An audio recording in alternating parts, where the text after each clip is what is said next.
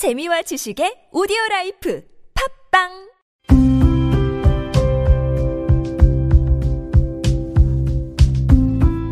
칼럼을 읽어드립니다.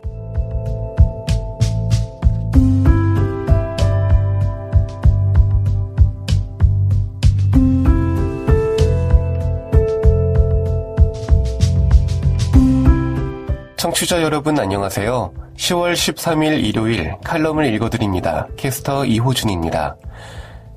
칼럼을 읽어드립니다에서는 여러분과 같이 고민하면서 장에게 최신 정보를 담은 글을 골라 전해드리려고 하는데요. 그럼 바로 오늘의 첫 칼럼부터 만나볼까요?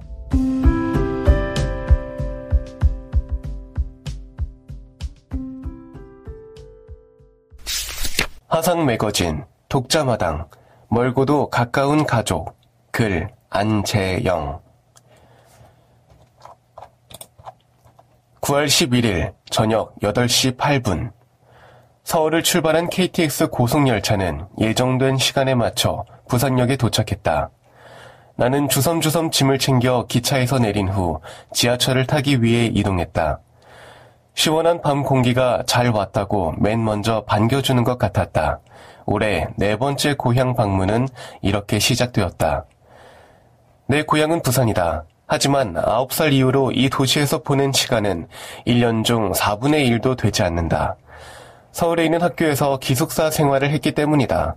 집과 멀리 떨어져 살면서 다양한 경험을 했고 더 많은 것을 스스로 할 수 있게 되었다. 가족들은 나를 만날 때마다 어린 나이에 서울로 유학 보낸 것이 가장 좋은 선택이었다고 말씀하신다. 하지만 무언가를 얻으면 반드시 다른 무언가를 잃어버리는 법. 부족한 부분도 분명 있는데 그것은 바로 가족과의 유대감이었다. 어릴 적 타양에서의 기숙사 생활은 몹시 힘들었던 기억으로 남아있다. 가족들과의 통화를 손꼽아 기다리고 공중 전화 카드에 남은 돈이 줄어드는 것을 슬퍼했던 일이 잦았다. 그렇다고 항상 가족을 그리워하거나 집에 가고 싶다고 보챈 것은 아니었다. 평소에는 친구들과 잘 어울리며 누구보다 활발하게 생활했었다. 문제는 부산에서 가족들과 함께 올라온 후에 나를 두고 부모님이 집으로 돌아가실 때였다. 헤어지기 몇 시간 전부터 무척 우울해지는 것은 물론이고 떨어지기 싫다고 울었던 일도 많았다. 아홉 살 때는 이런 일이 있었다. 아버지와 할머니께서 토요일부터 그 다음 주 월요일 2박 3일 일정으로 서울에 올라오셨다. 주말을 즐겁게 보내고 월요일이 되었는데 아침부터 감기 기운이 있는 데다 배까지 살살 아파왔다. 두 분은 그날 5시 15분 기차를 타고 내려가셔야 했는데 말이다. 점심도 제대로 먹지 못하고 보건실에 누워있던 중 떠나실 시간이 되었다. 그때는 내가 이렇게 아픈데 두고 가는 어른들이 그렇게도 야속했었나 보다. 나도 집에 같이 가고 싶다고 울고 불고 매달렸다. 너무 서러웠는데 그런 나를 떼어내고 돌아서는 두 분의 마음은 어떠셨을지 눈물 콧물 범벅이 된 채로 잠이 들었다. 깨어나니 벌써 6시가 넘어 있었다. 그런데 신기하게도 언제 아팠냐는 듯이 몸이 가뿐했다. 그날 저녁부터 평소처럼 친구들과 기숙사를 이리저리 뛰어다니며 놀았다. 아버지는 아직도 그 이야기가 나오면 그때 꾀병 아니었느냐고 미심쩍어 하신다. 하지만 맹세컨대 하루 종일 정말 몸이 안 좋았었다.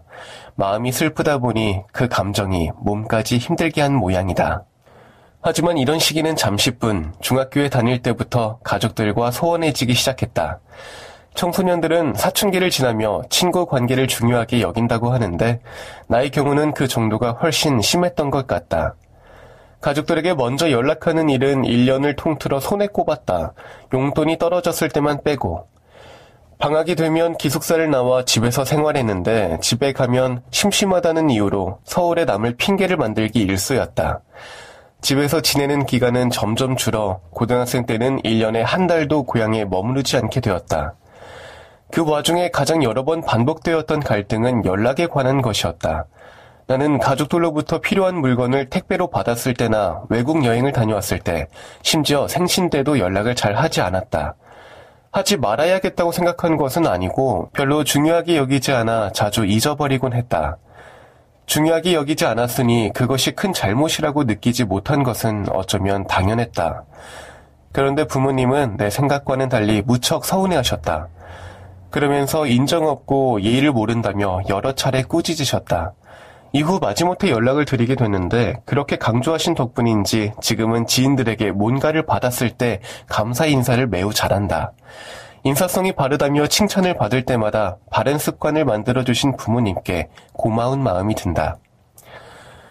그러던 중 우연한 계기로 부모님의 사랑과 가족의 소중함을 깨닫게 되었다.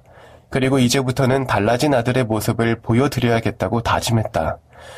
그래 극적인 전개를 위해서는 이런 식의 반전이 필요하겠지. 기억을 샅샅이 더듬어 보았지만 아쉽게도 그런 감동적인 이야기는 없다. 청소년 시기를 지나고 성인이 되어 대학교에 입학했다. 대학생 때는 여전히 집에 가는 횟수는 적었지만 연락은 그 전보다 자주 드렸다. 좋게 말하면 익숙해진 거고 좀 건방지게 말하면 타협을 했다고나 할까? 그리고 취직을 한 올해는 이번 명절까지 총 4번 고향을 방문했다. 그동안은 부모님이 필요 이상으로 나에게 엄격하다고 생각했었는데 이제 어느 정도 앞가림을 한다고 여기시는지 나를 훨씬 많이 믿으시는 것이 느껴진다. 그래서 더 편한 마음으로 부산행 고속열차에 몸을 싣는지도 모르겠다. 추석 연휴 동안 최근 들어 가장 여유로운 시간을 보냈다. 서울에서는 단 하루라도 집에 가만히 있지 못하고 밖으로 나다니는 나인데 부산에는 만날 친구도 별로 없으니 대부분의 시간을 가족들과 함께 했다. 친가와 외가에 들러 반가운 친척들을 만나고 맛있는 음식도 실컷 먹었다. 아버지와 목욕탕에 가고 아버지, 어머니, 동생과 해운대에 나가 바닷바람도 쐈다. 연휴 마지막인 오늘 이런 감정은 정말로 오랜만인데 집에 더 있고 싶다는 생각이 들었다. 특별한 일은 없었지만 그 편안함이 더 좋았다. 살다 보면 내 마음대로 안 되는 일이 많고 힘들고 지치는 순간도 분명 찾아온다. 반복되는 일상과 삶에 지쳤을 때 아무런 걱정이나 미안함도 없이 숨을 돌릴 수 있는 곳, 바로 집이다. 억울한 일이 있을 때 가장 믿을 수 있고 내 편이 되어줄 사람들, 바로 가족이다. 머릿속으로는 예전부터 알고 있던 이 사실들이 비로소 내 마음속에 자리 잡았다. 9월 15일 오후 2시 48분, 부산을 출발한 KTX 고속열차는 예정된 시간에 맞춰 서울역에 도착했다. 나는 주섬주섬 짐을 챙겨 기차에서 내리고 택시를 타기 위해 이동했다. 추석이 지났는데 다시 여름이 오려는지 후텁지근한 바람이 불어왔다. 하지만 고향에 내려가 새로운 힘을 듬뿍 충전했으므로 그리 싫지만은 않았다. 이번 명절은 가족의 의미를 다시 생각하게 된 시간으로 기억될 것 같다. 앞으로는 더 자주 찾아뵙고 더 자주 연락드려야겠다. 비록 몸의 거리는 멀어서 자주 만나지 못하지만 마음의 거리만큼은 지금보다 조금 더 가까워져야겠다는 다짐을 해본다. 지금 여러분께선 KBIC 뉴스 채널 매주 일요일에 만나는 칼럼을 읽어드립니다를 듣고 계십니다. 에이블 뉴스 세종대왕님께 아뢰옵니다. 쉽게 익혀 바르게 살라며 한글을 창제하셨는데 칼럼니스트 안승서 세종대왕님 어떤 사람이 한 달 정도 외국 여행을 하고 돌아오더니 우리말을 잊어버렸다고 합니다. 아파트 이름은 외국말로 지어야만 늙으신 시어머니, 시아버지가 찾아올 수 없고요. 노란 웃옷은 yellow jacket, 파란 웃옷은 blue jacket, 검은 웃옷은 black jacket이라고 해야만 옷이 잘 팔리고 품위 있어 보인대요. 하물며 티셔츠 앞뒤에 본인들도 알아보기 힘든 영문이 새개 있어야 폼난다고 생각하는 사람들이 우리나라 젊은이들이에요.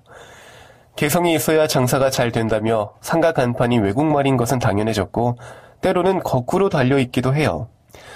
또 어딘가에는 곧 망할 집이라는 간판이 달려 있더니 바로 문이 닫혀 있더라고요. 어떤 엄마들은 우리말도 제대로 못 익힌 어린아이에게 조기 교육을 시킨다며 비싼 돈 들여 영어를 가르치고 있습니다. 세종대왕님께서는 그를 몰라서 무시당하고 불편하게 살아가는 힘없는 백성들을 어여삐 여기셔서 쉽게 익혀 바르게 살라며 한계를 창제하셨는데 후손인 우리들은 스스로 세종대왕님의 뜻을 어기고 있습니다. 일본이 우리나라를 지배하면서 없애려고 가진 탄압을 했는데도 굳건히 지켜온 우리말과 우리 글을 우리 스스로 없애고 있습니다. 우리말, 우리 글 속에는 문화가 있고 전통이 있으며 우리의 사상과 정신이 자리 잡고 있습니다. 말을 잊은 국가가 그리 없는 나라가 어찌 자주 독립 국가일 수 있겠어요. 배운다고 하는 것은 누가 알아주든 알아주지 않든 자신이 세상을 바르게, 값지게, 당당하게 살아가겠다는 의지이며 힘이고 또 좀 더 값진 삶을 살기 위함이라고 생각합니다. 그런데 오늘날 우리의 현실은 한심하기 그지 없습니다. 배웠다고 하는 사람들은 우리말보다 외국말을 더 많이 사용하고 있고요. 가르치는 위치에 있는 사람들은 외국말을 잘해야 유능하고 실력 있는 사람으로 보이는 세상이 되었습니다. 심지어 나라의 홍보 행사에서도 외국말이 버젓이 등장합니다. 세종대왕님, 지금의 세태를 보시면서 슬프시죠? 화가 나다 못해 분통이 터지시죠? 호통을 치고 회초리라도 쳐서 바로잡고 싶으시죠? 그런데 지금은 잘못을 지적하는 사람이 오히려 회초리를 맞는 세상이 되어버렸습니다.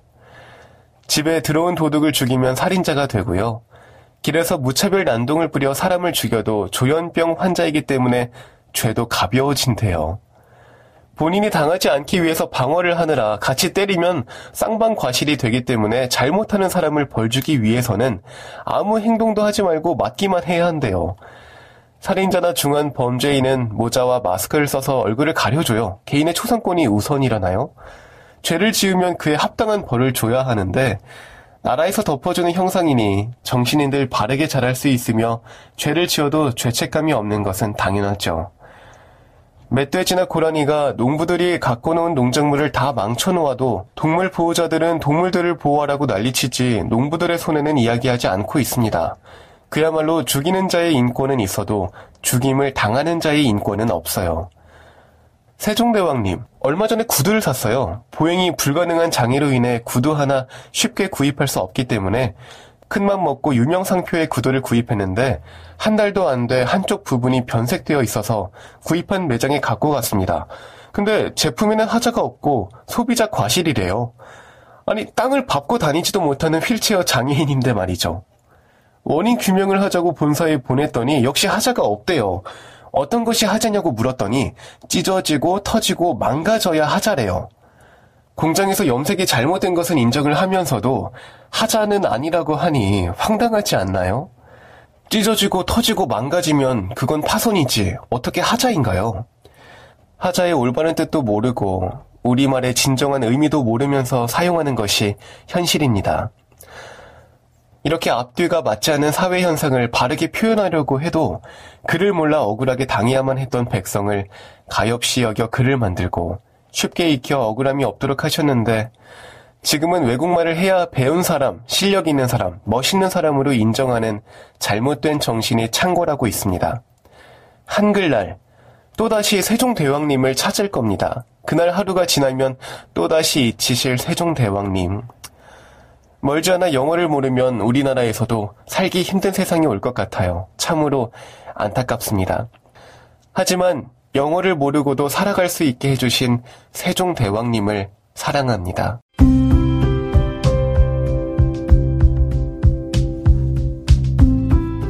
10월 13일 일요일 칼럼을 읽어드립니다. 오늘 준비한 소식은 여기까지입니다.